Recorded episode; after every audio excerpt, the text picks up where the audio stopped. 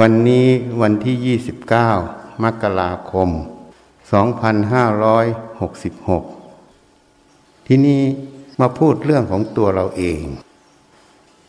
มันมีความสับสน มีความเข้าใจที่ยังไม่ชัดเจน ในมนุษย์ที่เกิดขึ้นมา มันจึงจะมีคำถามหลาย ๆ อย่างหลาย ๆ ประเภท อย่างเช่นเกิดมาทำไม เกิดมาเพื่ออะไรทำไมถึงต้องเกิดมา คราวที่แล้วก็ได้พูดให้ฟังไปส่วนหนึ่งแล้ว อีกส่วนหนึ่งก็คือการที่เราดำเนินกิจวัตรประจำวัน การดำเนินกิจวัตรประจำวันนั้น เราก็ไม่ได้มาตั้งคำถาม ว่าทำไมเราต้องทำอย่างนั้น ทำไมเราต้องทำอย่างนี้ เมื่อเราไม่ได้ตั้งคำถาม ความชัดแจ้ง ชัดเจน ในการดำรงชีวิต ก็เลยไม่ชัดเจน เลยมัวมัวเมื่อมันมัวมันไม่ชัดเจน มันก็จะเกิดความสับสน ความไม่เข้าใจที่ถูกต้อง สิ่งเหล่านี้ ก็เรียกว่ามีอวิชชาครอบงำนั่นเอง การที่เราไม่เห็นแจ้ง ไม่ชัดเจน ยังสับสน ยังมัวมัวอยู่ อันนี้แหละคืออวิชชา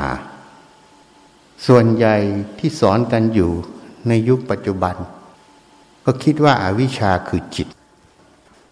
จิตนั่นเป็นอวิชชาถ้าละจิตก็เรียกว่าละอวิชชา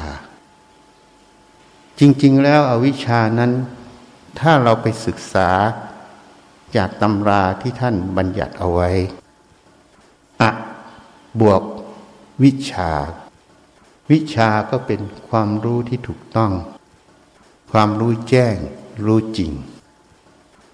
อะก็คือไม่รู้แจ้งไม่รู้จริง ถ้าเราแปลตามภาษาพยัญชนะในจุดนี้ อวิชานั้นก็คือความไม่รู้แจ้งไม่รู้จริง ในสิ่งทั้งหลายที่เราประสบนั่นเอง การที่เราไม่รู้แจ้งในกาย ในเวทนา ในจิตในธรรม อันนี้ก็เป็นอวิชชาเกิดขึ้น การที่เราไม่รู้แจ้งในความประพฤติ ในการดำรงชีวิต อันนี้ก็เป็นอวิชชา อีกแขนงหนึ่ง ซึ่งส่วนใหญ่แล้ว มันจะสัมพันธ์กันทั้งคู่ และส่วนใหญ่แล้วที่สอนกันก็จะมุ่งอยู่ที่จิตอย่างเดียว เหตุนั้นการครอบคุมในธรรมะ มันก็เลยไม่ครอบคุม มันทำให้มีความสับสน มีความไม่ชัดแจ้ง ชัดเจน เหมือนน้ำ ที่ยังไม่ได้กั่นออกมา แม้แต่น้ำที่มันใส มันก็อาจจะยังไม่บริสุทธิ์ ยังมีสิ่งเจือปนอยู่ แม้แต่เป็นส่วนน้อย แต่ถ้าน้ำกั่นออกมามันจะบริสุทธิ์ไร้สิ่งเจือปน อันนี้เทียบเคียงให้ฟัง เหตุนั้นเราจึงต้องมาชัดแจ้งในความรู้ในการดำรงชีวิตของเรานั่นเอง ถ้าเราไม่ชัดแจ้งในประเด็นนี้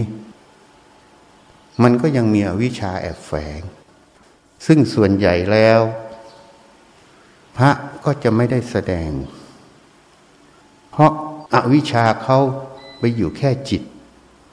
จริงอยู่จิตนั่นเป็นเหตุ ที่ว่าจิตนั่นเป็นเหตุ เพราะจิตนั้นน่ะ มันสามารถเรียนรู้สิ่งต่าง ๆได้ เรียนทั้งผิด เรียนทั้งถูก เรียนถูกก็เป็นประโยชน์ เรียนผิดก็เป็นโทษ มันจึงขึ้นกับจิต เหตุนั้นการละจิตนั้น จริง ๆ แล้วเราต้องละความเห็นผิด ความรู้ผิดนั่นเอง ให้มันเห็นถูกให้มันรู้ถูก เพราะตัวจิตนั้นมันก็เป็นธรรมชาติกลางๆของมัน ตัวความรู้มันก็เป็นกลางๆของมัน ตัวเวทนามันก็กลางๆของมัน แม้แต่มันสุขมันทุกข์มันเฉยๆมันก็เป็นกลางๆของมัน มันก็แสดงหน้าที่ของมัน ตามเหตุปัจจัยของมัน แต่สิ่งที่เป็นปัญหาคือความไม่เห็นแจ้งความจริงในสิ่งเหล่านี้ต่างหากมันจึงเกิดอุปทานยึดมั่นถือมั่น เกิดความสำคัญผิดหลงผิด แล้วก็ประพฤติปฏิบัติผิดนั่นเอง เห็นนั่นถ้าเราเข้าใจในสิ่งเหล่านี้ มันจะทำให้เราชัดแจ้งชัดเจน ในการกระทำสิ่งต่างๆ ถ้าจะพูด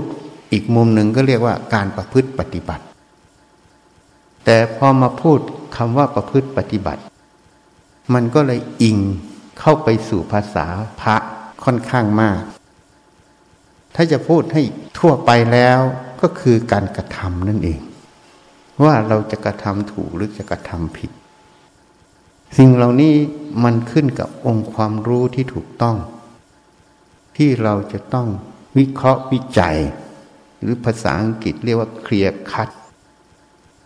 ในองค์ความรู้ต่างๆ ในความรู้ต่างๆ ให้ถูกต้องนั่นเอง เพราะฉะนั้นมันจึงมีคำถาม ที่พูดให้ฟังเมื่อกี้ทำไมต้องเกิดมา เกิดมาเพื่ออะไรคราวที่แล้วก็อธิบายให้ฟังแล้ว คราวนี้มันก็จะมีคำถามมาอีก มนุษย์เราทำไมต้องทำงานทำไมต้องประกอบอาชีพ ส่วนใหญ่เราเกิดมาแล้ว เราจะถูกสังคม ตั้งแต่ระดับครอบครัว ระดับหมู่บ้านระดับประเทศ ครอบงำอยู่ ในความรู้ความเห็นที่เรียกว่าวัฒนธรรมประเพณี หรือความประพฤติ หรือแฟชั่นของยุคสมัยนั้น แต่เราไม่เคยชัดแจ้งชัดเจน ว่าทำไมเราต้องทำแล้วทำเพื่ออะไร มันก็เลยมีความหลากหลายของการกระทำของคนที่เกิดมาในโลกนี้ เพราะทุกคนก็มัว ก็ไม่ชัดเจนนั่นเอง เหตุนั้นเราต้องมาศึกษาชีวิตก่อน ชีวิตมนุษย์และสัตว์นั้นต้องการสิ่งใด อันนี้เราต้องตั้งคำถามก่อน ซึ่งนักปราชญ์หรือผู้มีความรู้ในอดีต เขาก็พูดไว้อยู่แล้ว แม้แต่อาตมาสมัยเรียนแพทย์ อาจารย์เขาก็สอน อันนี้อยู่ในวิชา Community Medicine เวชศาสตร์ชุมชน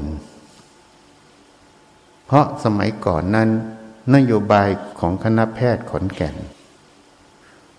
มุ่งแพทย์ออกสู่ชนบท ชนบทก็คือโรงพยาบาลชุมชนนั่นเอง เพราะสมัยก่อนนั้นแพทย์น้อยตำแหน่ง ผู้อำนวยการโรงพยาบาลนั้นเป็นตำแหน่งเฉพาะ ข้าราชการฝ่ายอื่นจะไม่สามารถเป็นผู้อำนวยการได้ เพราะตำแหน่งผู้อำนวยการโรงพยาบาลคือตำแหน่งนายแพทย์ จะมีเฉพาะแพทย์เป็นผู้อำนวยการโรงพยาบาล เมื่อแพทย์จบใหม่ไปแล้ว ก็รู้แต่วิชาการแพทย์ แต่ต้องถูกบังคับ ให้เป็นผู้อำนวยการโรงพยาบาล หรือรักษาการผู้อำนวยการโรงพยาบาลจะต้องทำงานบริหารด้วย และจะต้องทำงานชุมชนที่จะทำให้อย่างไรที่ชุมชนนั้นจะมีสุขภาพดี อันนี้จึงเป็นเหตุให้คณะแพทย์ขอนแก่น ต้องเปิดสาขาวิชาที่เรียกว่า community medicine ขึ้นมาในคณะแพทย์ เป็นเวชศาสตร์ชุมชน จะต้องมาศึกษาในหลายเรื่องเกี่ยวกับชุมชน เรื่องพฤติกรรม เรื่องงานบริหารเรื่องต่างๆ ก็จะอยู่ในนี้หมด อาจารย์ที่มาสอนก็จะหลากหลายความรู้ ไม่ได้เกี่ยวกับการแพทย์โดยตรงร้อยเปอร์เซ็นต์ เหตุนั้นเราได้เรียนมา เขาก็สอนไว้มนุษย์เนี่ย ต้องมีความจำเป็นขั้นพื้นฐานอยู่สี่อย่าง ที่ท่านเรียกว่าเบสิกเนียความจำเป็นขั้นพื้นฐานที่ต้องมีก็คือหนึ่งอาหาร เพราะมนุษย์หรือเหล่าสัตว์ก็ต้องการอาหารนั่นเองสองเครื่องนุ่งห่ม เมื่ออากาศหนาวจัด หรือมแมลงไต่ตอม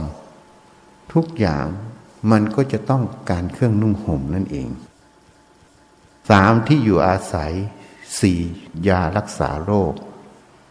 อันนี้เป็นความจำเป็นขั้นพื้นฐานของชีวิตมนุษย์ มนุษย์ทุกลูกทุกนาม ต้องการสี่ส่วนนี้ โดยเฉพาะสามส่วนแรกใช้ประจำ ส่วนที่สี่คือยารักษาโรคก็จะใช้ในช่วงที่มีการเจ็บป่วย โดยเฉพาะเมื่อสูงอายุขึ้น ความเจ็บป่วยก็จะมากขึ้น เพราะสุขภาพร่างกายก็เสื่อมโทรมลงไปสี่อย่างนี้มันเป็นความจำเป็นที่มนุษย์ต้องมี เมื่อมนุษย์จำเป็นต้องมีสี่ส่วนนี้ทำอย่างไรจึงจะได้สี่ส่วนนี้ ถ้าเราไปศึกษาประวัติศาสตร์ ในอดีตนั้นอย่างสมัยพ่อขุนรามคำแหง อันนั้นแค่พันแปดร้อยปี ในหลักศิลาจารึกท่านกล่าวไว้ว่า ใครไข้ค้าช้างค้า ใครไข้ค้ามาค้า จูงช้างไปแลกมาจูงช้างไปแลกข้าวสารอย่างเงี้ย หรือข้าวเปียกอย่างเงี้ย ถ้าทำเหตุการณ์อย่างนั้น มันก็จะเกิดปัญหา เพราะคุณค่าของวัตถุที่ไปแลกนั้น มันไม่เท่ากันโดยสมมุติ เมื่อมันไม่เท่ากัน เมื่อจูงไปแลกกัน อย่างช้างไปแลกข้าวเปลือก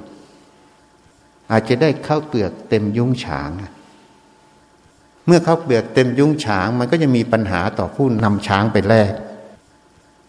เพราะไม่มีที่เก็บหนึ่งสอง ครอบครัวตัวเองอาจจะเล็ก การบริโภคก็เล็กน้อย มันก็จะมีอายุของข้าวเปลือก มันก็จะเป็นปัญหาตามมา หรือไปแลกผักอย่างเงี้ย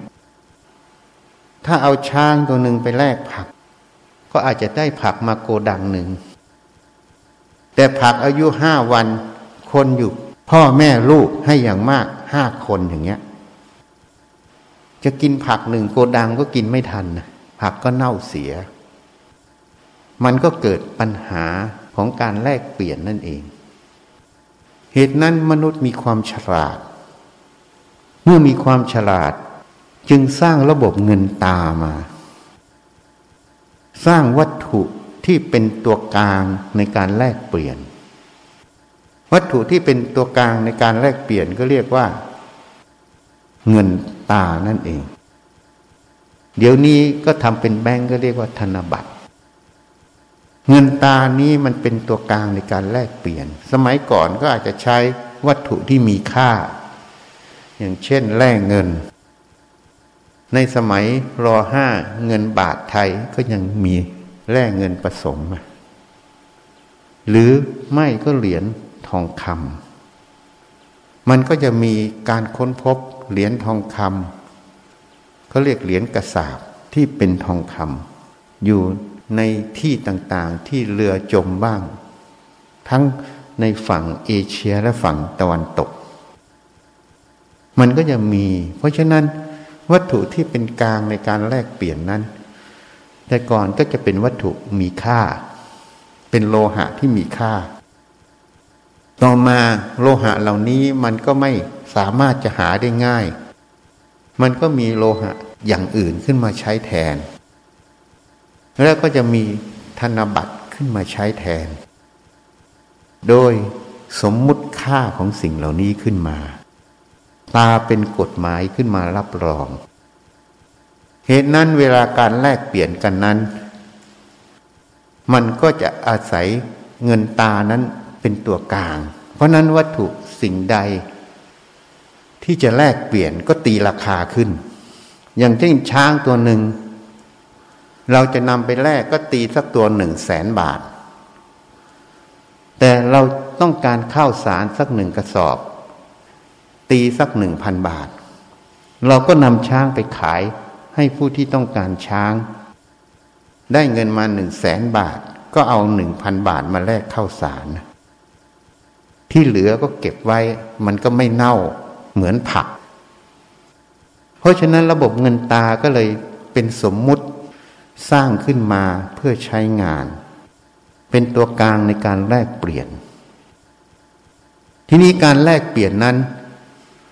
มันก็สลับซับซ้อนขึ้น ตามสังคมและองค์ความรู้ของสังคม ซึ่งในยุคปัจจุบันนั้นองค์ความรู้ มันก็ได้แตกแขนงไปหลายหลายวิชาชีพ มันมีการสร้างผลงานหรือผลิตภัณฑ์ต่างๆ ขึ้นมาเพื่อแลกเปลี่ยนกัน เหตุนั้นวิชาชีพต่างๆ หรือคำว่าอาชีพ อาชีพในสมัยก่อนนั้น ก็จะไม่สลับซับซ้อน แต่พอมาถึงยุคปัจจุบันนี้ ความรู้มันแตกแขนงขึ้น และก้าวหน้าขึ้น อาชีพต่างๆก็จะซับซ้อนขึ้น มนุษย์มีความต้องการในผลิตภัณฑ์ต่างๆ ที่แตกต่างกัน แล้วแต่ความจำเป็นของมนุษย์แต่ละกลุ่มแต่ละเหล่า เมื่อมีความจำเป็นแต่ละกลุ่มแต่ละเหล่า การจะไปแลกเปลี่ยนกันให้ตรงความต้องการ เรียกว่ามาจับคู่หรือแมทชิ่งแต่ละกลุ่มมันก็จะยากลำบาก ตัวเงินตานี้ก็จะเป็นตัวกลางในการแลกเปลี่ยน แม้แต่แรงงานแรงกายที่ทำก็นำมาแลกเปลี่ยน เขาจึงมีการพูดถึงว่า ผู้ใช้แรงงาน วันกรรมกร วันแรงงานแห่งชาติเห็นยังถ้าผู้ที่มีความรู้ที่ละเอียดเข้าไปก็จะเป็นอาชีพอิสระอย่างเช่นแพทย์ อย่างเช่นเภสัชกร อย่างเช่นวิศวกร อย่างเช่นอายการผู้พิพากษา มันก็จะมีอาชีพหลากหลายขึ้นมา อย่างพ่อค้าต่างๆ อาชีพมันก็จะมีขึ้นมา อาชีพเหล่านี้ที่เกิดขึ้น ก็เพื่ออะไรอะ ก็เพื่อเงินตา เงินตาเพื่ออะไรอะ ก็เพื่อมาแลกปัจจัยสี่นั่นเอง ปัจจัยสี่เพื่ออะไร เพื่อความไม่ลำบากของกายหรือกายลำบากหรือกายทุกน้อยลง เมื่อกายลำบากกายทุกน้อยลงเพื่ออะไร เพื่อจิตที่ร่วมในกายนั้นน่ะ มีการกระทบกระเทือนน้อยลง จิตที่มีความกระทบกระเทือนน้อยลง ก็อนุมานว่าความทุกข์ลดลง แต่ประเด็นนี้มันก็ได้แค่ส่วนหนึ่ง เพราะความทุกข์ของจิตนั้น มันไม่ใช่เนื่องจากกายร้อยเปอร์เซ็นต์มันเนื่องจากอุปทาน ความยึดมั่นหรือมั่น ความเห็นผิด ความรู้ผิด ความไม่รู้แจ้ง ไม่รู้จริงในสิ่งนั้นนั่นเอง อันนี้เป็นเหตุให้จิตมันทุกข์เหตุนั้นปัจจัยสี่ที่ได้มา มันก็ยังไม่แก้ปัญหาความทุกข์ของจิตได้หมด ได้เฉพาะบางส่วน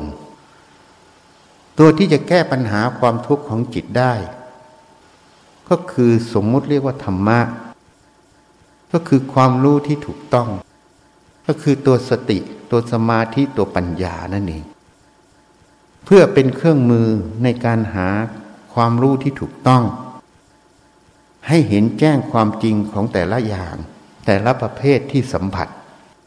มื่อเห็นแจ้งความจริงของแต่ละประเภทแต่ละสัมผัส จะทำให้ความหลงผิดความรู้ผิดมันเกิดขึ้นไม่ได้ จะทำให้เกิดอุปทานยึดมั่นถือมั่น ที่สมมุติเรียกว่าตัวตนเกิดไม่ได้ เมื่อไม่มีสิ่งเหล่านี้เกิดความทุกข์ของใจ ก็จะไม่มีนั่นเอง เหตุนั้นพุทธศาสนา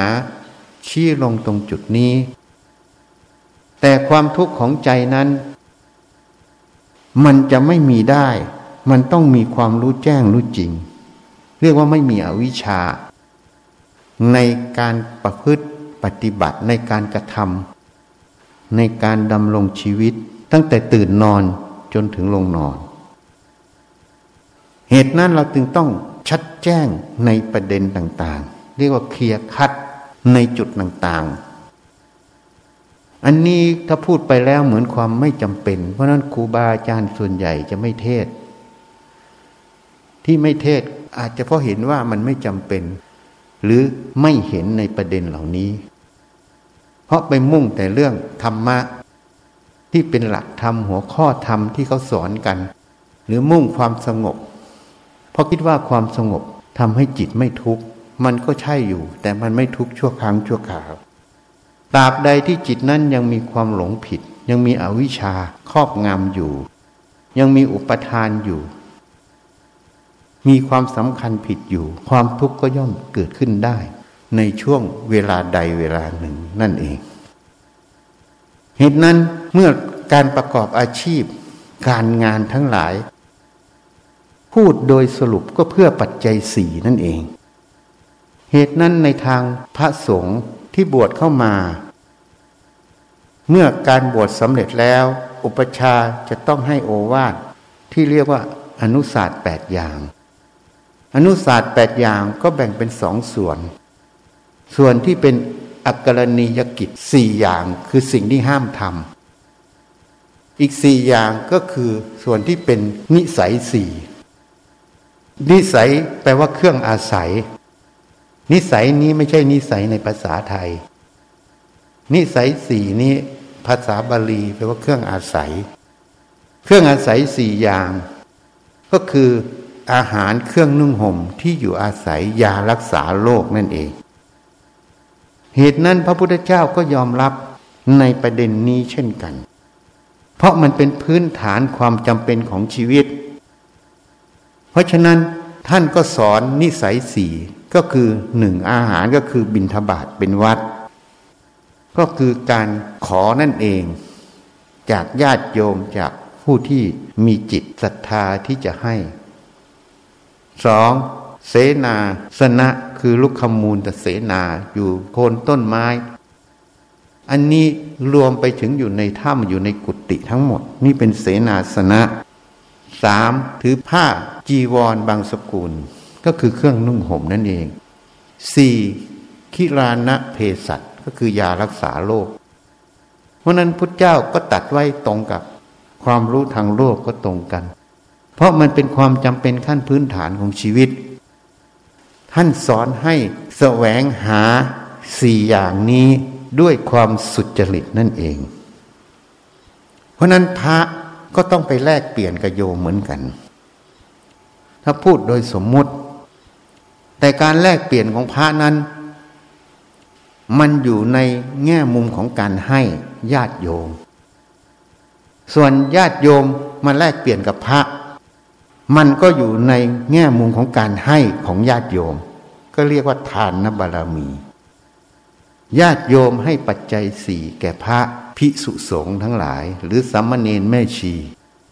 พระสัมมาเนนแม่ชีก็ต้องให้คืนญาติโยม การให้ตรงนี้เป็นนามธรรม ไม่ใช่ให้รูปธรรม การให้นามธรรมนั้นก็ให้ความรู้ที่ถูกต้องที่สมมุติเรียกว่าธรรมะนั่นเอง อันนี้เป็นอย่างหนึ่ง อีกอย่างหนึ่งให้กำลังของจิต เพราะผู้ที่ท่านฝึกได้ถึงอธิจิต ท่านฝึกได้ถึงความไม่มีโลภกดหลง จิตนั้นจะมีกำลังมีความบริสุทธิ์ กำลังของจิตนี้และความบริสุทธิ์ตรงนี้ มันจะช่วยส่งเสริมจิตของผู้ที่มาสัมผัส อันนี้เป็นการให้โดยอัตโนมัติ เหตุนั้นหลวงพ่อประสิทธิ์ท่านจึงทัศนะเหมือนต้นไม้ เวลากลางวันนั้นผู้ที่ไปอยู่ใต้ต้นไม้ก็จะสดชื่น เพราะอะไรอะเพราะต้นไม้นั้น ก็จะดูดซับคาร์บอนไดออกไซด์ไปสังเคราะห์แสง และจะคายออกซิเจนออกมา เพราะฉะนั้นคนที่ไปอยู่ใต้ต้นไม้ก็จะได้ออกซิเจนอยู่เรื่อยๆ ก็จะสดชื่น ชั้นใดฉะนั้นพระสงฆ์ที่ไม่มีโรคกดหลง หรือที่มีโรคกดหลงน้อย เรียกว่าพระเสขบุคคล คือโสดา สกทาคามี อนาคามี อันนี้เรียกว่า โรคกดหลงลดลงไปตามลำดับ เพราะนั้นท่านเหล่านี้ก็จะมีช่วงเวลาที่ให้ออกซิเจน กับช่วงเวลาที่ให้คาร์บอนไดออกไซด์แก่คนที่อยู่ใต้ต้นไม้ แต่ถ้าพระอรหันต์แล้วให้แต่ออกซิเจนร้อยเปอร์เซ็นไม่มีให้คาร์บอนไดออกไซด์เหตุนั้นญาติโยมที่ทำบุญที่ให้ ก็จะได้รับคืน แต่ถ้าพระนั้นไม่ประพฤติปฏิบัติเพื่อละโลภกดหลง สิ่งที่ได้รับคืน ก็จะน้อยก็จะเหมือนการให้คารวาสทั่วไป เพียงแต่มีประโยชน์เหนือคารวาสอยู่ พระเหล่านั้นยังบวชยังสืบประเพณีทางพุทธศาสนาไว้อยู่ อันนี้เราเรียกว่าประเพณีของพุทธศาสนา เพราะอันนี้เป็นแค่สมมุติสงฆ์แต่ถ้าอริยวงวงของพระอริยเจ้า ต้องเกิดจากการประพฤติปฏิบัติละโลภกดหลง บรรลุธรรมเป็นพระโสดาบันพระสกทาคามี พระนาคามี พระอรหันต์อันนี้จึงเรียกว่าอริยวงศ์การสืบอริยวงศ์หรือการสืบวงประเพณีของพุทธศาสนาก็ยังมีประโยชน์ เพราะยังมีการรักษาข้อวัดปฏิบัติบางอย่าง แม้แต่จะตรงไม่ร้อยเปอร์เซ็นต์ก็ยังมีประโยชน์ หรือรักษาพระไตรปิฎกรักษาตำรับตำราที่พุทธเจ้าได้สอน แม้แต่จะมีสิ่งเจือปนมาบ้าง แต่ก็ยังถือว่ามีประโยชน์ เพราะผู้ที่มีปัญญาเมื่อมาศึกษา หรือผู้ที่สามารถแยกสิ่งที่ถูกต้องได้ ก็จะได้ประโยชน์จากสิ่งเหล่านี้ ซึ่งท่านเรียกว่าปริยัติ เมื่อได้แล้วก็จะนำมาใช้ในชีวิตประจำวัน เรียกว่าปฏิบัติ จึงเกิดผลในความชัดแจ้งชัดเจน ในความประพฤติปฏิบัติแต่ละแง่ละมุม เห็นความจริงของสิ่งต่างๆ จนอุปทานยึดมั่นถือมั่นคลายจางไป ก็เรียกว่าปฏิเวทให้ผลนั่นเอง ฉันใดฉันนั้น เหตุนั้นถ้าเราเข้าใจประเด็นนี้ทำไมต้องทำงานทำไมต้องประกอบอาชีพ ก็เพื่อเงินทอง เงินทองเพื่อปัจจัยสี่ปัจจัยสี่เพื่อชีวิตคือกายนี้นั่นเอง เหตุนั้นเมื่อเราเข้าใจประเด็นนี้ พระพุทธเจ้าจึงบัญญัติมรรคแปดออกมา มีอยู่ที่เกี่ยวกับกายวาจา ที่เรียกว่าสัมมาวาจาพูดชอบ สัมมากัมมันตะการงานชอบ สัมมาอาชีวะเลี้ยงชีพชอบสามข้อนี้เนี่ยมันต้องใช้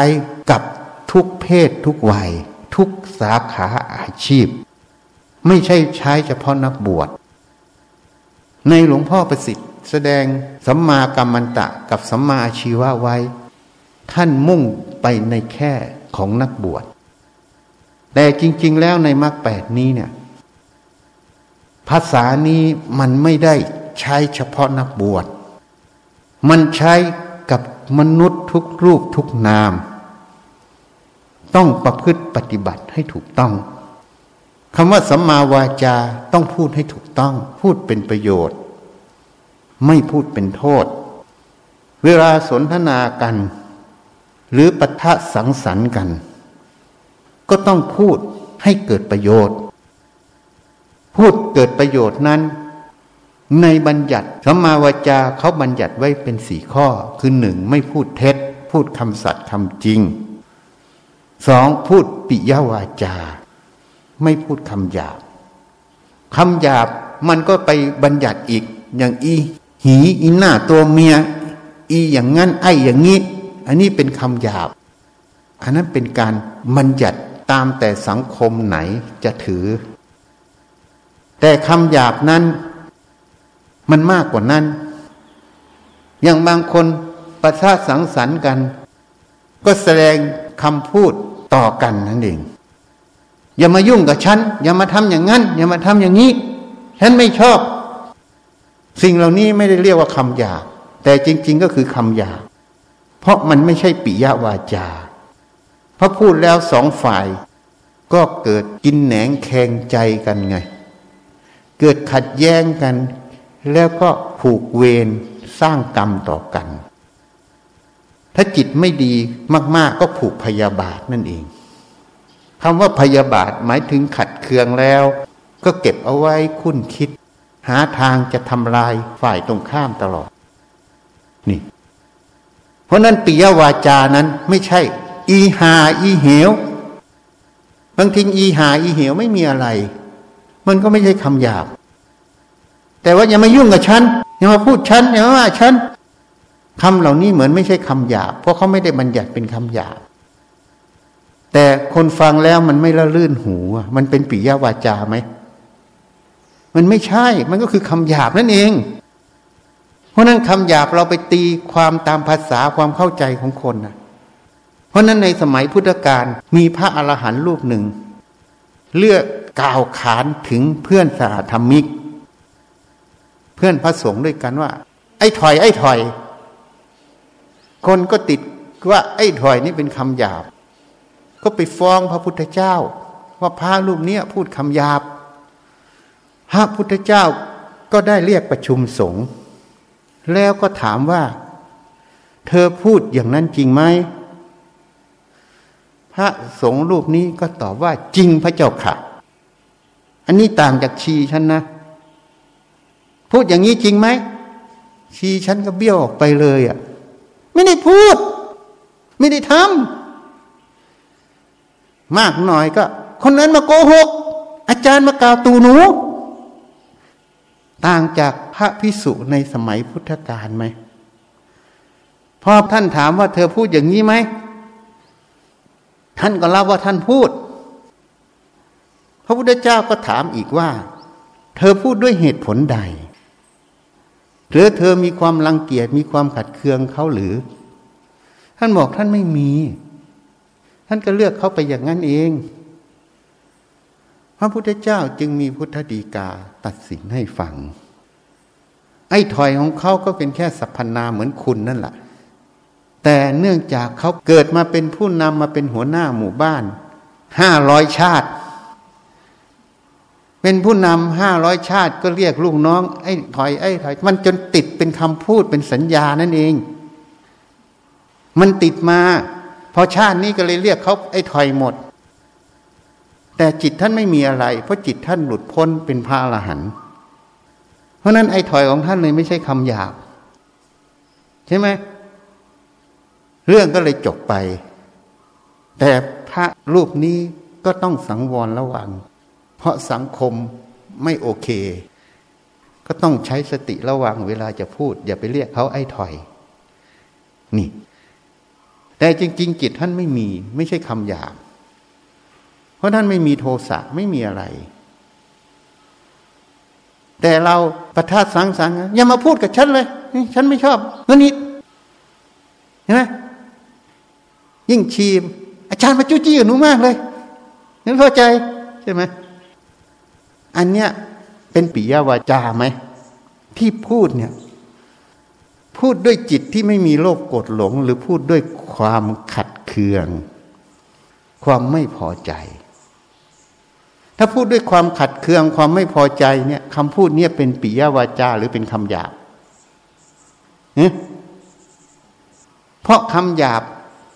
กับคำสอดเสียดเนี่ย ถ้าตามพระอภิธรรม เขาบอกว่าพระอนาคามีละได้เด็ดขาดทำไมว่าพระอนาคามีละได้เด็ดขาด เพราะสองคำเนี่ยมันมีส่วนของโทสะอยู่ พระอนาคามีละโทสะราคะได้เด็ดขาด จึงละคำหยาบคำสอดเสียดนี้ได้ แต่ตำรานี้พูดไม่ตรงหรอกนะ พระอนาคามีก็ยังมีความส่อเสียดอยู่โดยไม่รู้ตัว แต่ไม่ใช่ตั้งใจส่อเสียด เพราะสติปัญญาไม่แยบคาย ยังหลงในสมมุติสัตว์บุคคลอยู่ ยังมีการเรียกข้างดูโดยไม่รู้ตัว มันก็เลยมีคำว่าส่อเสียดอยู่ แต่ส่อเสียดนี้ไม่ได้มีเจตนา แต่สอดเสียดนี่เกิดจากสติปัญญาไม่รอบคอบ เพราะนั้นตำราพูดเนี่ย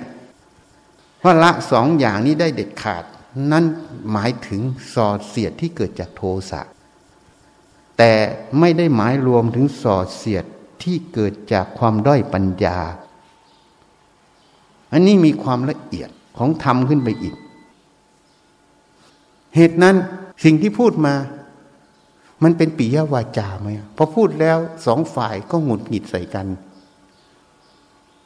อันนี้เป็นปิยวาจา หรือไม่ใช่ปิยวาจา พวกเนี้ยนั่งสามสี่คนเนี้ยนั่งแถวหน้าเนี่ยเนี่ยทำไมไม่ไม่ปิยวาจาเออแล้วเองทำประจำไหมอะ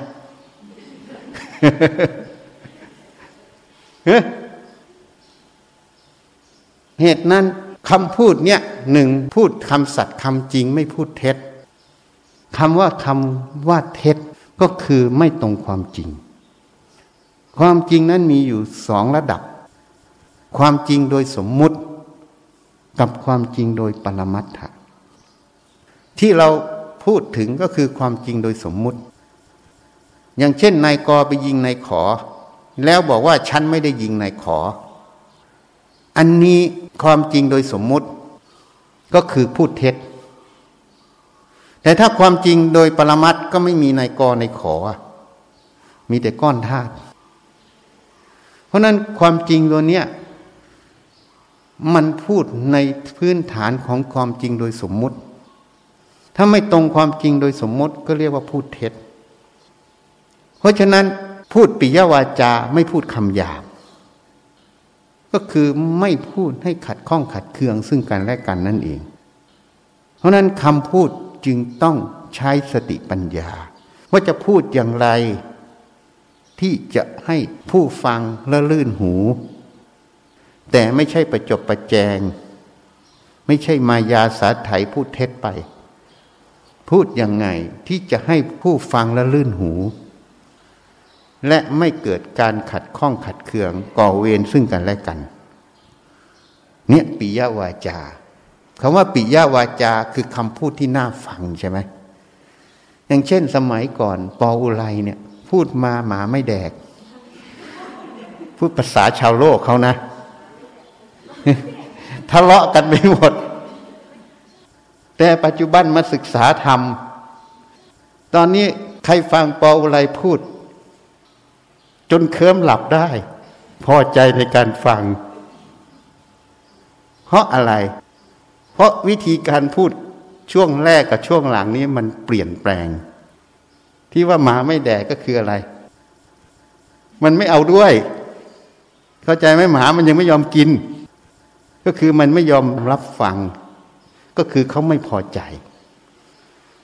ทำไมแต่พูดช่วงหลังเขาก็พอใจนั่งฟังจนหลับได้ คำพูดกล่อมให้หลับได้ นั่นแสดงว่าเขาพอใจ เพราะนั้นคำพูดสองส่วนนี้ส่วนแรกก็เป็นไม่ใช่ปิยวาจาคำพูดชวนหลัง นี่เป็นปิยวาจา มันก็ขึ้นกับจิต จิตนั้นละความเห็นผิดละความเป็นตัวตนได้มากเท่าไหร่ ถ้าละไม่ได้มาก มันก็จะออกคำหยาบได้มาก ถ้าละได้มากสติปัญญามันก็จะมากขึ้นคำพูดคำจา มันก็จะนิ่มนวลนนั่นเอง ก็เลยเป็นปิยวาจานั่นเอง นี่ เพราะฉะนั้นถ้าเอาแค่บัญญัติสัมมาวาจาแค่เนี้ยเรายังต้องประพฤติปฏิบัติอีกเยอะเลยอย่างพระเหมือนกัน ไปข่มขู่เขาอะงานเขาคิดว่าผิดพลาดก็ไปข่มขู่เขา อันนี้มันก็เป็นคำหยาบ เพราะมันไม่ใช่ปิยวาจาเขาก็ขัดข้องขัดเคือง เขาจะผิดยังไง เราก็ต้องมีปิยวาจา มีวิธีการพูด ถ้าทางโลกเขาเรียกว่า มีศิลปะในการพูด คือพูดด้วยสติปัญญานั่นเอง อันนี้ต้องรู้เหตุผล ยังเขาไม่ได้ปฏิบัติธรรมเเราจะไปพูดตรงๆ เขาก็รับยาก เพราะเขายังมีอัตตาอยู่ ขนาดผู้ปฏิบัติธรรมด้วยกัน มาบวชยังพูดกันแล้วก็ยังเหมือนจะใส่นวมชกกันอยู่ แล้วภาษาอะไรกับคนไม่ปฏิบัติ เพราะฉะนั้นการที่เราไม่รู้เหตุปัจจัย ว่าเขาไม่ได้ปฏิบัติธรรมแล้วเราไปพูดอย่างนั้น นั้นเรียกว่าเราเห็นผิด เราประเมินองค์ประกอบหรือ factor นั้นไม่ถูกต้อง นี่เรียกว่าอวิชชาในใจเราการพูดต้องมีสติปัญญา พูดแล้วผู้ฟังโอเค แล้วได้ประโยชน์ ที่นี้พูดส่อเสียด พูดส่อเสียดก็คือพูดให้เขาแตกแยกกัน เป็นพักเป็นพวกเป็นฝูง นี่ พูดส่อเสียดมันก็จะมีจากการที่ พวกกูดีพวกมึงไม่ดีนั่นเอง นี่มันก็จะเกิดขึ้นมา เพราะมันหลงสมมุติ มันเห็นเป็นกลุ่มเป็นก้อนเป็นพักเป็นพวก แต่มันไม่เห็นความจริงของธรรม ที่ไม่ว่ารูปนามต่าง ๆ ก็เป็นธาตุเหมือนกัน ต้องเกิดต้องแก่ต้องเจ็บต้องตายเหมือนกัน ทุกคนก็ปรารถนาความสุข ไม่ปรารถนาความทุกข์เหมือนกัน แต่วิธีการของแต่ละคนจะไปได้ดังปรารถนาหรือไม่ ก็แล้วแต่อวิชามากหรือน้อยต่างกัน แล้วแต่สติปัญญามากหรือน้อยต่างกันนี่มันอยู่ตรงนี้ เหตุนั้นพูดเป็นประโยชน์ ไม่พูดเพ้อเจ้อพูดเพ้อเจ้อคือพูดเปล่าประโยชน์ พูดให้เสียประโยชน์ อย่างเช่นคำเท มันก็เสียประโยชน์ เพราะทำให้ประเมินได้ผิดพลาดถูกไหมพูดคำหยาบมันก็เกิดโทษ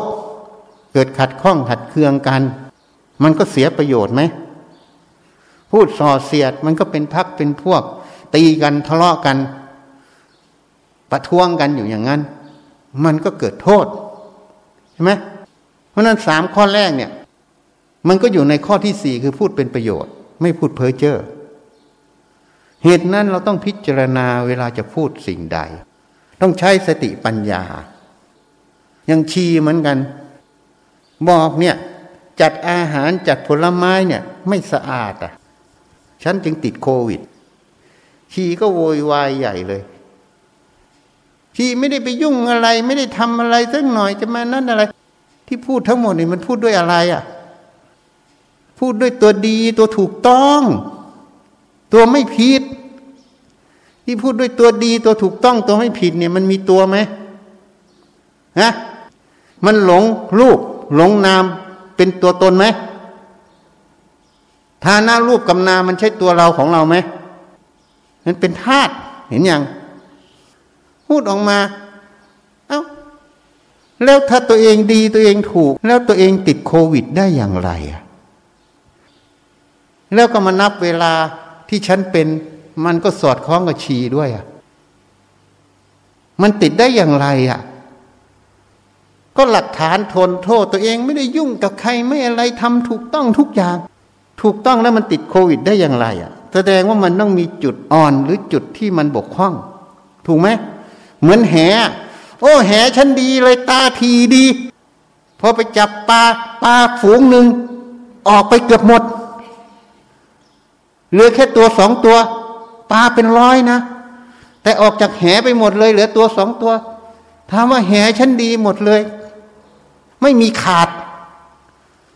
ไม่ขาดแล้วมันออกได้อย่างไรอะ แสดงว่าปลามันมีความสามารถวิเศษใช่ไหมฮะมันหายตัวออกจากแหได้ใช่ไหมแต่ถ้าความจริงเอาแหขึ้นมาดู จะเห็นรูมันโบขนาดเนี้ย แหขนาดสามเมตร แต่รูโวหนึ่งเมตรปลามันไปอยู่ภายขอบก็เลยเลือหนึ่งตัว ตัวอื่นก็ออกหมดใช่ไหมนี่คือความจริงไง มันต้องมีรูขาดแล้วขาดใหญ่ด้วยมันนึงออกเกือบหมด เพราะฉะนั้นเหตุกับผลน่ะ มันบอกกันในตัว ผลมันบอกเหตุเหตุมันบอกผล แล้วทำไมต้องเถียงทำไมบอกว่าตัวเอง ไม่ผิดพลาดไม่บกพร่อง ก็เหมือนแห ถ้าแหมันดีหมดอะแล้วปลามันจะออกได้อย่างไรอะ ที่ปลามันออกเพราะแหมันขาด แล้วรูใหญ่ด้วยใช่ไหมจริงไหมอะถูกไหมเพราะนั้นเหตุมันบอกผลหลักฐานมันคนโทษอยู่ ก็ยังเถียงอยู่ เถียงเพื่ออะไร ก็เพื่อตัวกูดีตัวกูถูก แล้วถามว่าตัวมันดีตัวมันถูกจริงไหมพูดโดยสมมุตินะ ถ้ามันดีมันถูกจริง ๆ มันเรียบร้อยทุกอย่าง มันจะติดโควิดเหรอถูกไหมอะผลมันบอกอยู่แล้ว ตัวมันไม่ดี มันต้องมีจุดบกพร่อง จริงไหมอะถูกไหมเพราะฉะนั้นมันมีจุดบกพร่องอยู่ เพราะนั้นคนฉลาดต้องทำอย่างไร ต้องรับฟัง สิ่งที่เขาแนะนำมาต้องรับฟัง ฐานะฉันพูดฉันก็ไม่ได้หวังร้าย จะฆ่าให้ตายให้อะไรต่าง ๆ แล้วก็ไม่ได้มีเจตนาจะมาวิจารณ์ให้สาดเสียเทเสีย แนะนำเพื่อให้ซ่อมรูแหมันซะอย่าให้รูมันใหญ่เวลาจับปลาตัวอื่นมันจะได้จับได้ ก็แค่นั้นก็จบ อันนี้เกิดอะไรขึ้น ไม่ยอมแล้วตัวกูดี ตัวกูทุกแหกูดีนั่นเอง พูดยังไงมันก็ขายขี้หน้า ตัวเองก็คือ ขายความโง่ตนเองนั่นเอง เพราะผลมันบอกเหตุ มันบอกเหตุจริงไหมเอาเพราะฉะนั้นจะต้องมีจุดที่เราผิดพลาดเราบกพร่องอยู่เพราะนั้นเราก็ไปพิจารณา จุดไหนมันบกพร่องอยู่ มันจะให้โควิด มันติดแล้วก็ไปถ่ายทอดให้คนอื่น เราก็ต้องระวัดระวังจุดนั้นสิเรียกว่าแหมันรูรั่วตรงไหน เราก็ซ่อมมันซะมันก็เรียบร้อยขึ้น มันก็แค่นั้น มันไม่มีอะไร แล้วไปสงวนตัวไว้ตัวกูดี ตัวกูถูกเนี่ยถามว่าตัวมันมีจริงไหมอะกายนี้ก็ไม่ใช่ตัวเรา มันเป็นธาตุทั้งสี่อาศัยเขาอยู่ โดยสมมุติกรรมสิทธิ์ว่าตัวเรา แต่ไม่ใช่ตัวเราจริง ความรู้ความเห็นสิ่งที่ได้ยินได้ฟังก็เป็นความรู้ มันก็แค่เรื่องหูกับเสียง บอกเหตุปัจจัยเฉยมันก็ไม่ใช่ตัวเราอีก แล้วไปสงวนเพื่อตัวเราดีเนี่ย ไปหลงอะไร หลงลมลมแรงแรงเนี่ยไปคว้าไงชีวัดนี่สุดยอดวิชดานคว้าลมคว้าแรงได้ เป็นตัวออกมาเป็นวัตถุออกมาให้เห็นตลอด นั้นสุดยอดสดาน เพราะสามารถคว้าลมคว้าแรงเป็นตัวได้ แล้วมันจริงไหมอะเนี่ยโบราณเขาบอกคว้าลมคว้าแรงมันได้อะไร ไม่มีอะไร เพราะตัวมันไม่มีอยู่จริง แล้วสงวนเพื่อความไม่มีอยู่จริงมันคืออะไรอะเพราะนั้นมุมกับชีที่นี่สุดบ้าบรมมาบ้า สิ่งไม่มีอยู่จริงไปเอาอะไรอะฮะเอาอะไรอะ ก็ตัวมันไม่มีจะไปเพื่อตัวอะไรอะ นี่ คนไม่ยอมรับความจริงนั่นเอง ก็ตัวมันไม่มีจะไปสงวนเพื่อตัวอะไรอะ ก็รู้อยู่แล้วมันเป็นธาตุร่างกายนี่มันประกอบด้วยธาตุสีมันเกิดจากอาหารข้าวหวาน มันมีอะไรเป็นของเราอะ่ะ ไม่มีแล้วจะไปสงวนมันทำไมอะ่ะทำไมไม่ตรงไปตรงมา ผิด ก็ยอมรับว่าผิด ถูกก็ยอมรับว่าถูก ก็แค่นั้นอะผิดก็ไม่ได้ไปยินร้ายกับผิด ถูกก็ไม่ได้ไปยินดีกับถูก ก็เรื่องของเหตุปัจจัยนั่นเอง แต่ผิดก็บอกว่าต้องแก้ไขไม่ทำซ้ำเดิมให้มันผิดอีก ถูกก็บอกว่า เออ ถ้าทำอย่างนี้ถูกก็ทำอย่างนี้ต่อไป เท่านั้นแค่นั้นไม่มีอะไรเลย ไม่มีเรื่องของเราสักอย่าง ไม่มีเรื่องของตัว มีแต่เรื่องของเหตุปัจจัยทำไปตามมัน แค่นั้นน่ะ ก็เรื่องมันไม่มีอยู่จริง จะไปเอาอะไรกับเรื่องลมๆแรงๆที่มันไม่มีอยู่จริงภาษาเขาเรียกว่าลมลมแรงๆคือมันไม่มีอยู่จริงเขาเลยเรียกว่าผายลมใช่ไหมหายลมแล้วมันได้อะไรอะ ไม่มีได้อะไรเป็นเงินเป็นทองก็ไม่ได้นี่ เหตุนั้นต้องพิจารณาให้ละเอียด จะพูดอะไรก็ต้องพิจารณา พูดเพื่ออะไร พูดเพื่อตัวเองถูกเหรอตัวเองอยู่ตรงไหนกายก็ไม่ใช่ตัวเอง ความรู้ก็ไม่ใช่ตัวเองไอ้ความรู้นะ่ะมันเกิดจากเสียงกระทบหูก็รู้ทางหู รูปกระทบตาก็รู้ทางตา มันไม่ใช่ตัวเรา มันเป็นเรื่องของธาตุ ดูคอมพิวเตอร์สิ ดูเครื่องเสียงสิให้มันไม่มีตัวตนเลย มันไม่มีชีวิตเลยอะ่ะ แต่มันพูดได้เห็นยัง เครื่องเสียงอะ่ะ มันขยายเสียงได้ เทปมันก็เปิดมามันก็พูดได้ของมันเห็นยัง มันเป็นเรื่องของธาตุหมด ความรู้ก็ไม่ใช่ตัวเรา เสียงก็ไม่ใช่ตัวเรา หูก็ไม่ใช่ตัวเรา รูปก็ไม่ใช่ตัวเรา ตาก็ไม่ใช่ตัวเรา เป็นเรื่องของธาตุหมด ขบวนของธาตุที่มันทำงาน ก็แค่เรื่องเหตุปัจจัยที่มันทำงานอยู่เฉยๆอะอะไรมันถูกก็ทำมันไป อะไรมันผิดก็แก้ไขมันเท่านั้นแหละจบ ก็ใช้สติปัญญาทำไปอ่านเหตุปัจจัยมันให้ถูกให้ออก ก็ทำมันไปแม้แต่การพูดจากันเหมือนกัน ก็เรื่องของเหตุปัจจัย พูดอย่างนี้มันขัดเคืองกัน ก็อย่าไปพูด ก็ต้องพูดแบบมันอ่อนน้อนนิ่มนวลอะ พูดอย่างมันนิ่มนวลพูดไม่เป็นหรอ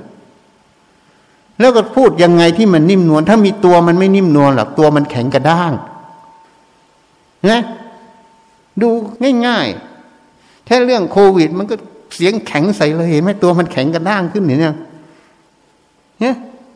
ถ้าอันน่ะถ้ามันถูกต้องแล้วมันจะติดโควิดไหมอะ แสดงว่ามันต้องมีจุดอ่อนแน่ๆเลยมันต้องมีผู้แพร่เชื้อ แล้วเราไม่ระวังตัวเองไปเข้าใกล้มันเลยติดเชื้อก็เท่านั้นถูกไหม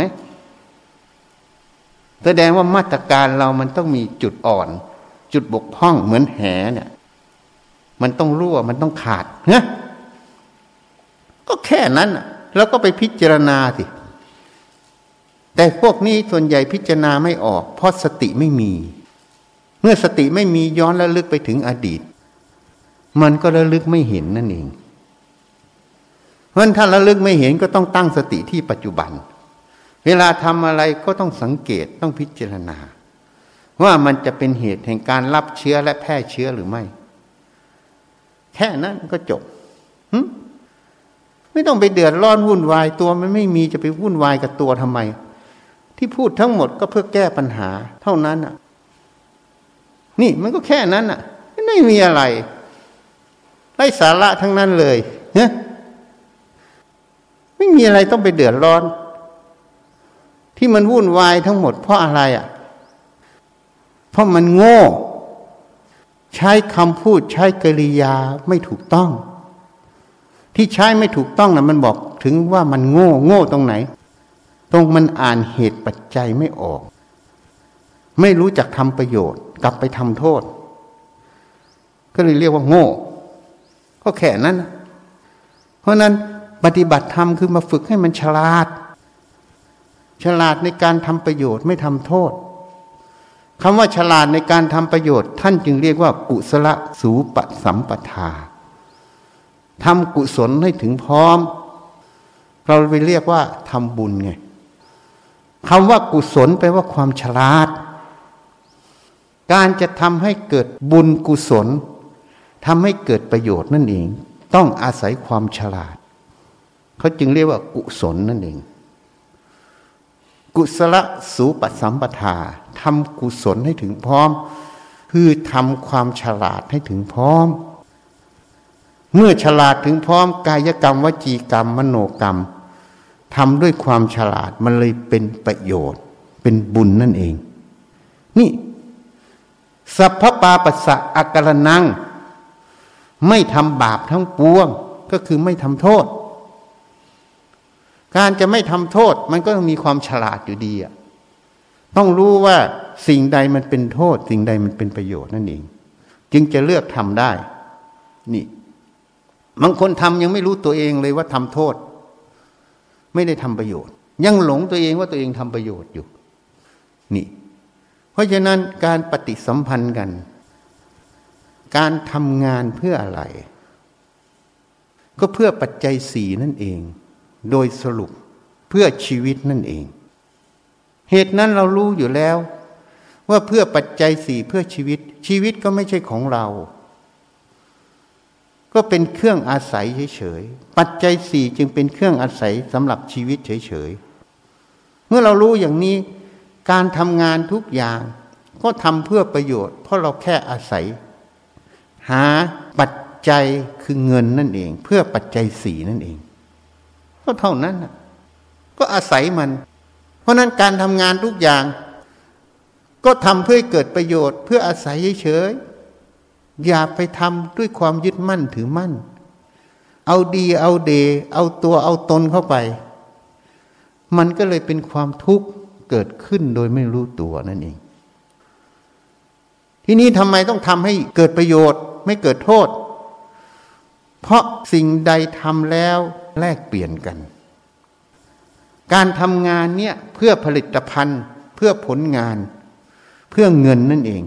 เพื่อไปแลกเปลี่ยนปัจจัยสี่เพราะการแลกเปลี่ยนก็เหมือนการไปค้าขาย เราบอกว่าผลิตภัณฑ์เราดีที่สุด คนซื้อก็อยากได้ผลิตภัณฑ์ดีที่สุดใช่ไหม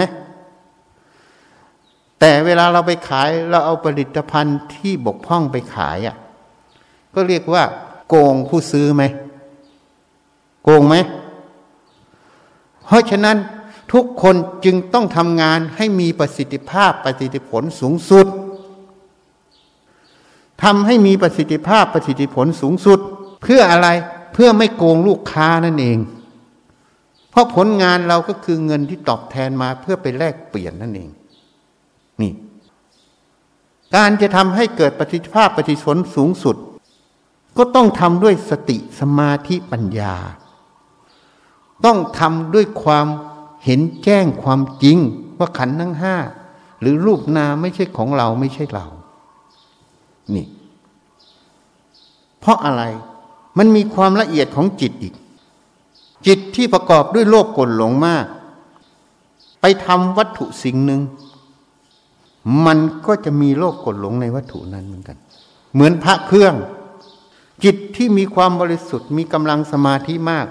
พระเครื่องก็จะมีกำลังมาก แต่จิตที่มีความไม่บริสุทธิ์ มีโลภกดหลงมีอวิชามาก อย่างเช่นคุณใสต่าง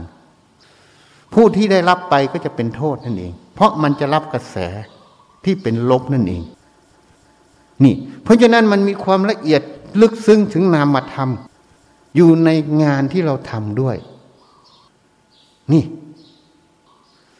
เหตุนั้นเราจึงต้องทำด้วยสติสมาธิปัญญาสูงสุดเพื่อเกิดปฏิภาพปฏิผลสูงสุด เพราะนั้นวัตถุนั้นจะต้องเกิดด้วยสติปัญญาไม่มีโลภกดหลง เกิดด้วยพลังของจิตที่บริสุทธิ์นั่นเอง จึงจะเป็นวัตถุผลิตภัณฑ์ที่มีคุณค่าสมบูรณ์นั่นเองนี่ เพราะฉะนั้นการที่จะทำให้มันเกิดประโยชน์สูงสุด ประสิทธิภาพประสิทธิผลสูงสุดได้ จึงต้องทำงานทุกขณะด้วยสติสมาธิปัญญานั่นเอง นั้นมรรคแปดจึงมาอยู่ตรงนี้มรรคแปดคือสติสมาธิปัญญา จึงต้องมาอยู่ทุกอิริยาบถของการทำงานตั้งแต่ตื่นนอนถึงลงนอน การพูดจากัน การปะทะสังสรรค์กัน ก็เป็นงานอย่างหนึ่งที่ต้องใช้สติสมาธิปัญญาทำที่มีเรื่องมีราวทะเลาะกัน ขัดข้องขัดเคืองกัน แสดงว่าไม่ได้ปฏิบัติธรรม ไม่ได้ปะทะสังสรรค์กันด้วยสติสมาธิปัญญา กำลังเอาโรคโกรธหลงใส่กันนั่นเอง เหตุนั้นต้องให้เข้าใจ ต้องให้เห็นชัดในประเด็นนี้ และต้องเตือนตน พิจารณาตนเรื่อยๆ ว่าสิ่งที่เราทำนั้น มันกรอบด้วยสติสมาธิปัญญาเห็นแจ้งความจริง หรือมันกรอบด้วยอวิชชาโลภกดหลง เหตุนั้นพระพุทธเจ้าได้ให้หลัก ตัดสินธรรมวินัย แก่นางมหาประชาบดีโคตมีทำใดเป็นไปเพื่อโลภกดหลงทำนั้นไม่ใช่ธรรมของเราตถาคตทำใดเป็นไปเพื่อละโลภกดหลง เพื่อไม่มีโลภกดหลงทำนั้นเป็นธรรมของเราตถาคต เพราะฉะนั้นการทำงาน ถ้ายังมีโลภกดหลง มีความสำคัญผิดมีความเห็นผิด งานที่ทำหรือการกระทำตรงนั้น หรือกรรมตรงนั้น จึงไม่ใช่คำสอนของพระพุทธเจ้า การทำงานสิ่งใดแม้แต่อยู่ในชีวิตประจำวัน ถ้าทำด้วยสติปัญญาไม่มีโลภกดหลง งานการตรงนั้นการประพฤติด้วยกายวาจาตรงนั้น จึงเป็นธรรมของพระพุทธเจ้านั่นเอง นี่มันละเอียดขนาดนั้น ไม่ใช่แค่ไปเดินจงกรมนั่งสมาธิ เรียกว่าปฏิบัติธรรม ปฏิบัติธรรมคือแอคชั่นคือการกระทำที่ทำทุกอย่างด้วยสติสมาธิปัญญา เป็นไปเพื่อเห็นแจ้งความจริง เป็นไปเพื่อละอวิชชา เป็นไปเพื่อไม่ให้โรคกดหลงเกิดได้นั่นเอง นี่จึงเรียกว่าธรรมวินัยของพุทธเจ้า เหตุนั้น ทำงานร่วมกันแล้วมีปากเสียงกัน ขัดข้องขัดเคืองกัน ให้รู้ตัวเองซะ ว่าไม่เคารพธรรม ไม่เคารพพุทธเจ้า ไม่ได้ประพฤติธรรมของพระพุทธเจ้า ไม่ใช่ธรรมวินัยในพระตถาคตเจ้า นี่ ให้แก้ไขตนเองซะ เพราะพื้นฐานความจริงรูปนามก็ไม่มีอะไรเป็นของเราจริงอะ่ะ ที่เราสำคัญว่าเป็นตัวเราเป็นของเรานี่มันความเห็นผิด มันเป็นอวิชชาครอบงำจิต มันไม่เห็นแจ้งความจริง ก็พูดให้ฟังมาหลายรอบแล้ว ว่ากายนี้มาจากอาหารข้าวหวานคือธาตุนั่นเอง เวทนาสัญญาสังขารวิญญาณก็เป็นพลังงาน ก็มาจากรูปเมื่อรูปกระทบตาคือแสงกระทบตา เสียงกระทบหูกลิ่นกระทบจมูกรสกระทบลิ้น เย็นร้อนอ่อนแข็งกระทบกาย แม้แต่คิดนึกทำมาลงกระทบใจก็รู้ขึ้น ก็คือวิญญาณเกิดนั่นเอง เรียกว่าวิญญาณหกอันนี้ก็เป็นเหตุปัจจัยเนื่องจากรูปหมด นี่ มันไม่มีอะไรเป็นของเราเขาจึงเรียกรูปกับนามสี่ข้อหลังนี้เป็นนาม รูปคือรูป เวทนาสัญญาสังขารวิญญาณเป็นนาม มันเนื่องจากลูกลูกก็ไม่ใช่ของเรานามจะเป็นของเราได้ยังไง ก็เป็นแค่เรื่องเหตุปัจจัยอันหนึ่งที่เราต้องใช้สติปัญญาพิจารณา แล้วรู้จักใช้ให้มันถูกลักษณะความจริงของมันนั่นเอง นี่มันจึงจะเกิดประโยชน์สูงสุด มันจึงจะตรงกับโอวาทสามหนึ่งกุศลสูปสัมปทาทำกุศลให้ถึงพร้อม สัพพปาปัสสะอาการนัง ไม่ทำบาปทั้งปวงสจิตะปริโยทะปนัง ทำจิตให้ขาวรอบปราศจากโลกกดหลง มันต้องทำอย่างนี้ ต้องประพฤติอย่างนี้ ทุกอิเลียบทตั้งแต่ตื่นนอนถึงลงนอน ไม่ใช่ทำเฉพาะนั่งสมาธิเดินจงกรมไม่ใช่ ต้องทำทุกอิเลียบทตั้งแต่ตื่นนอนถึงลงนอน เพอแล้วแล้วไประลึกได้เอาไหมเพราะสติปัญญามันยังไม่ละเอียด มันยังไม่มีกำลัง มันยังไม่รอบคอบมันก็ต้องมีความเผลอแต่ความตั้งใจเรามีไหม ถ้ามีแล้ว รู้ว่าผิดพลาดรู้ว่าเผลอก็ตั้งสติเอาใหม่ บ่อยเข้าสติปัญญามันจะละเอียดมันจะมาเท่าทันเอง แต่อย่านอนใจวางใจในกิเลสไง โอ้ยผิดแล้วไม่เป็นไร ผิดซ้ำสองก็ได้ ไม่มีใครมารู้กับเราหรอก จริงไม่มีใครรู้กับเรา แต่เรานะ่ะรู้ตัวเองว่าเราทำถูกหรือทำผิด อย่างน้อยๆไม่รู้ผิดรู้ถูก ก็ยังรู้ว่าตัวเองกระทาอย่างนี้อยู่ ไม่รู้ว่าไอ้ที่ทำอย่างเงี้ย มันผิดหรือมันถูก แต่อย่างน้อยๆก็ยังรู้ว่าเรากระทาอย่างนี้อยู่ใช่ไหมไม่มีใครรู้แต่เราก็รู้ของเราอยู่ ว่าเรากระทาอยู่ นี่ เพราะฉะนั้นต้องมีสติสมาธิปัญญานั่นเอง การงานทั้งหมดแค่อาศัยเครื่อปัจจัยสีนั่นเอง อันนี้พูดโดยย่อ ถ้าพูดยาวหน่อยก็คือเพื่อเงิน เงินก็เพื่อปัจจัยสี่ปัจจัยสี่เพื่อกายนั่นเอง นี่มันอยู่ตรงนี้เพราะถ้าเรารู้อย่างนี้แล้วไม่ว่าการงานต่างๆ ก็ต้องทำด้วยสติสมาธิปัญญา เพราะเป็นแค่เครื่องอาศัย เพื่อปัจจัยสี่เพื่อกายเท่านั้น ไม่ได้มีอะไร เมื่อไม่มีอะไรเราจะไปเอาอะไรกับมันนะก็ตั้งสติทำกับมันไป อาศัยมันไป เพราะนั้นอาชีพทุกอาชีพ ก็เลยเสมอกันหมด เพราะอาชีพที่มันแตกต่างกัน มันก็ขึ้นกับเหตุปัจจัยของมนุษย์ หมู่นั้น ๆ ว่ามีการเรียนรู้มามากน้อยแค่ไหน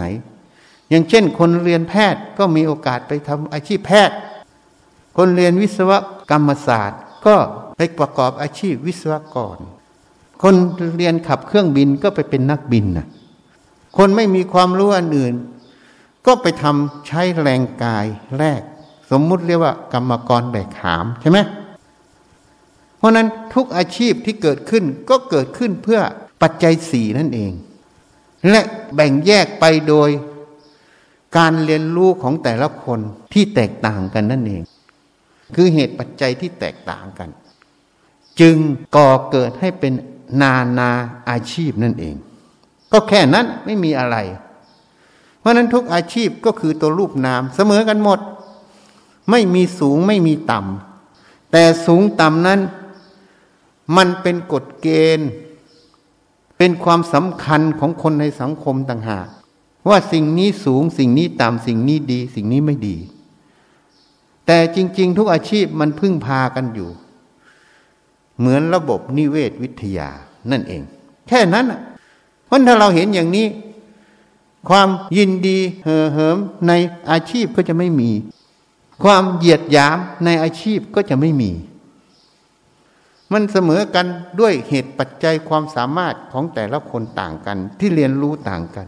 คือสร้างกรรมมาต่างกัน ท่านจึงกล่าวไว้ว่า กรรมจำแนกเหล่าสัตว์ให้หยาบและปณีตนั่นเอง มันมีแค่นี้ ถ้าเรารู้อย่างนี้แล้ว ก็ไม่มีอะไร เวลาจะทำสิ่งใด ก็ต้องใช้สติสมาธิทำหน้าที่ ในจุดนั้นให้เกิดประโยชน์สูงสุดนั่นเอง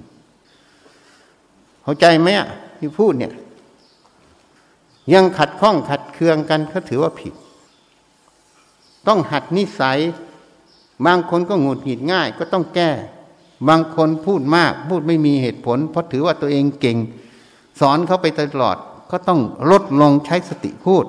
ว่าสิ่งใดควรพูดไม่ควรพูด ต้องพิจารณาเหตุปัจจัยให้ถ่องแท้ ทุกอย่างทำสิ่งใดจะโต้ตอบใดก็ต้องตั้งสติฟังพิจารณาแล้วตอบตามเหตุตามผล ไม่ใช่ตอบนังชี้เนี่ย ตัวกูดี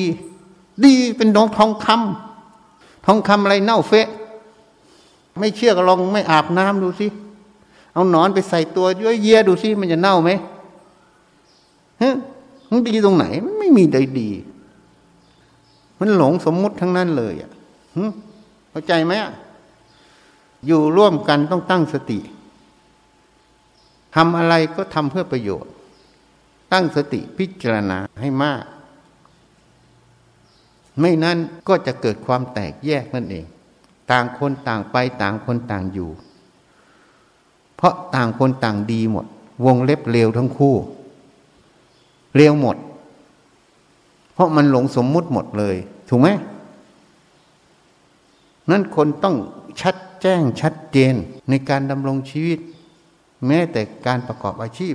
เราทำเพื่ออะไร ต้องชัดแจ้งชัดเจน ไม่นั้นเราจะหลงประเด็น พวกเศรษฐีทั้งหลาย เมื่อไม่พิจารณาก็จะหลงแต่อยู่ในเงิน พอไม่ทำกุศลตายไปก็ไปลงนรกไปเป็นเปรตคนที่มีฐานดันนอนศักดิ์มีอำนาจทางการเงินเยอะ ส่วนหนึ่งก็จะเกิดนรก เพราะเห็นผิดและไม่สร้างกุศลไว้ เพราะนั้นมันไม่แน่ไง ไม่ใช่ฐานันดรศักดิ์สูง ไม่ใช่ว่าร่ำรวยสูงจะไปเกิดเป็นเทพเป็นพรมนะ ไม่เกี่ยว อยู่ที่สติปัญญาเห็นแจ้งในชีวิตไหม แล้วละโลภโกรธหลงละความสำคัญเป็นตัวตนได้แค่ไหนต่างหาก ยิ่งติดยึดในเงินมากก็จะเกิดเป็นเปรตไงเพราะไม่รู้ว่าเงินนั่นแหะเป็นแค่เครื่องอาศัยปัจจัยสี่มันมีแค่นี้มันไม่ได้มีอะไรวิเศษวิโส แต่มนุษย์มันซับซ้อน มันเผื่อลูกเผื่อหลานหางไว้เยอะๆเผื่อลูกเผื่อหลานไงแต่ฝรั่งมันไม่เอา มันบอกมันหาเอง พ่อแม่มันก็เอาเงินให้กองสาธารณกุศล มันหาเองลูกมันก็ต้องหาเอง เพราะเศรษฐีฝรั่งหลายคนก็ทำอย่างนี้ แต่แต่คนไทยต้องเผื่อลูกเผื่อหลานเยอะ สร้างอาณาจักร สร้างเงินสร้างทองเผื่อลูกเผื่อหลาน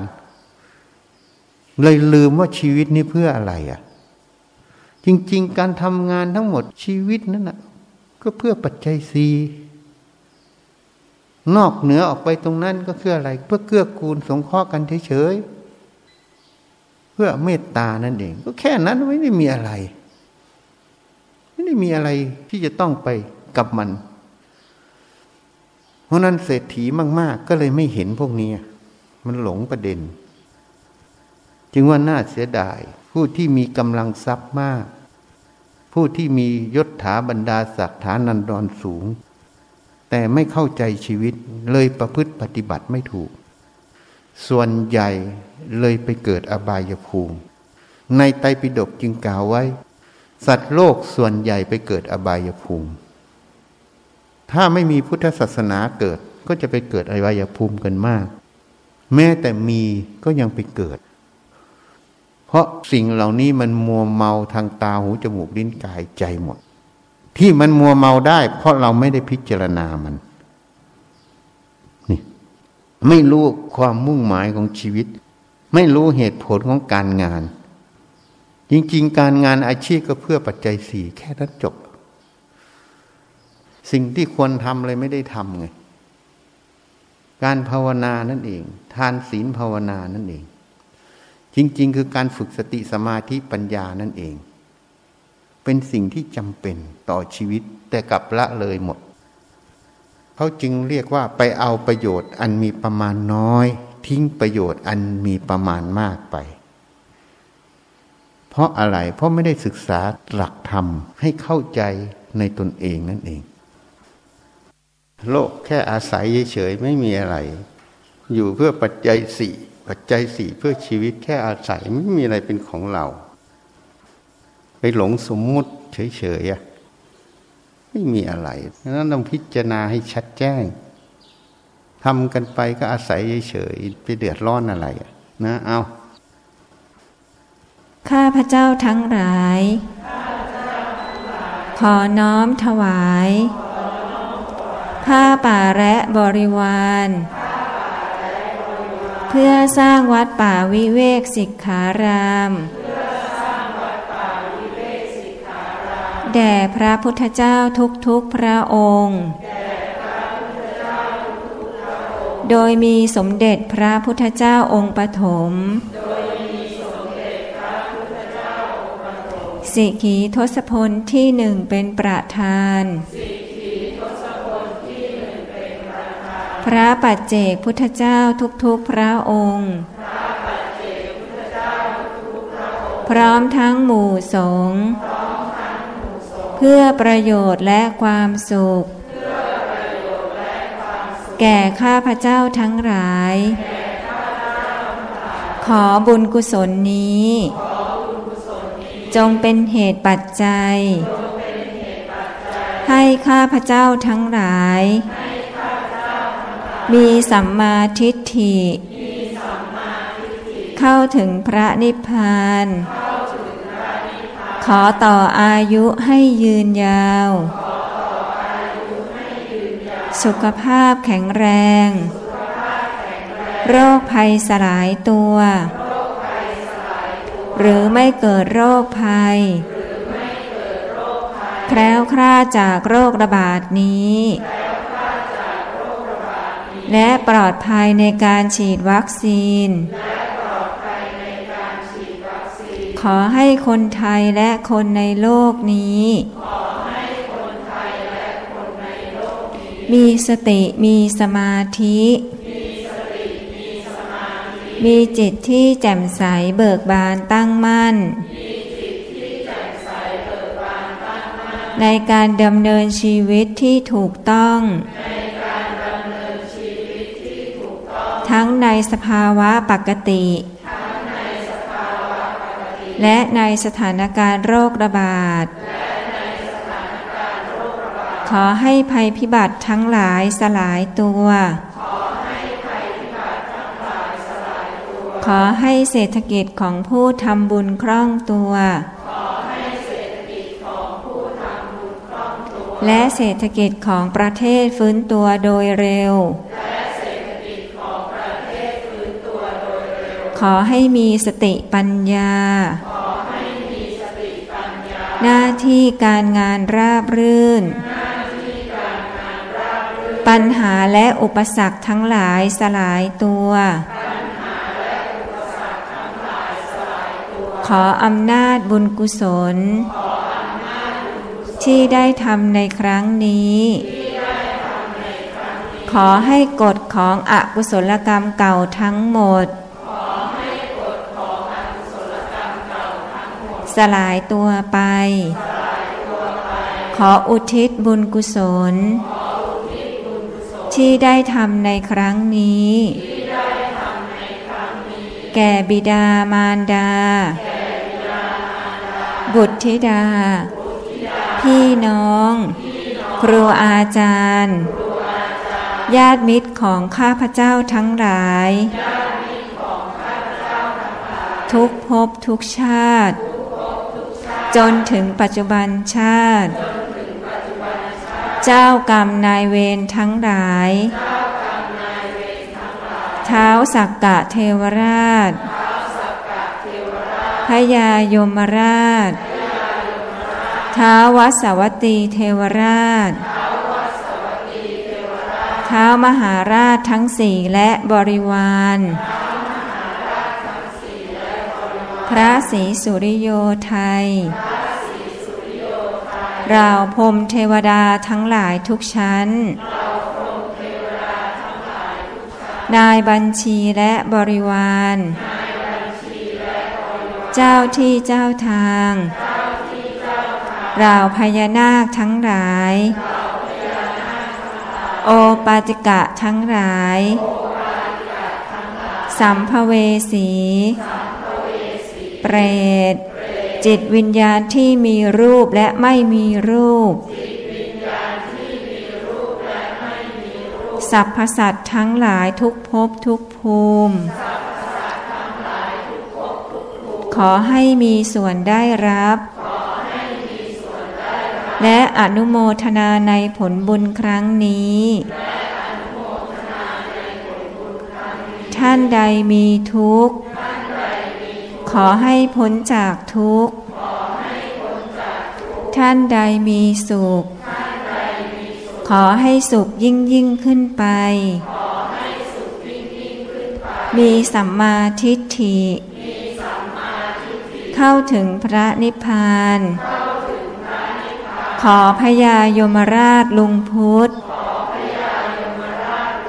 โปรดเป็นพยานเทิน สาธุยะถาวาริวะหาปูรา ปะริปูเรนติสาคะรังเอวะเมวะอิโต ทินนังเปตานังอุปะกัปปะติอิจฉิตังปัตถิตังตุมหัง ขิปปะเมวะ สะมิชฌะตุสัพเพปูเรนตุสังกัปปา จันโทปัณณะระโสยะถา มะณิโชติระโสยะธา วิวาชันตุสาภาโลโกวินาสตุมาเตภวัตดาลายโยสุขีทิคายุโกภาวะพิวาทนาสิริเนจังวัฏฐาปัจจา ยาตาโรธรรมาวะทันติอายุวันโนสุขังสัพพุทธานุภาเวนัสสะพาธรรมะนุภาเวนัสสะพาสังฆานุภาเวนะพุ ทารตานังมาลตานังสังฆารตานาเดนนางรตานานะนุภาเวนะจตุลาสิติสาหัสสัทธามาขันธาภาเวนาปิตากัส ยานุภาเว นาชินาสาวกามาเวนัสาเพเตคาสาเพเตพายาสาเพเต อันตรายาสาเพเต อุปัฏฐาวาสาเพเต ทวนนิมิตสาเพเตอาวามังคาลาวินาสันตุอายุวัฏทากธานาวัฏสิริวัฏทากยาสวัฏทากฮาลาวัฏทากว วานนาวัฏทาโกสุขาวัฏทาโกโหตุสัพพาทาทุกขโรกาพายาเวรากาสัตุจุปาทาวะ เนกาอันตารายาปิวินา เดชาสาชายสิทธิทานังลาพังสดทิพากายังสุขังภารังสิริอายุจาวันโนจะพอคังวัดทิจายสาวะตาวาสาจะอายุ จาชีวาสิทธิภาวันตุเตภาวตุสาภามาคาลังราคันตุสาภาเทวตาสาภาพุทธาโนภาเวนัสาภาปัจเจกพุทธา โนภาเวนาสะภาธรรมาโนภาเวนาสะภาสังฆาโนภาเวนาสัทธาโสทีภาวันตุเตท่านให้สี่ข้อนะสมาธิโรคภัย การงานเศรษฐกิจ ขอเอา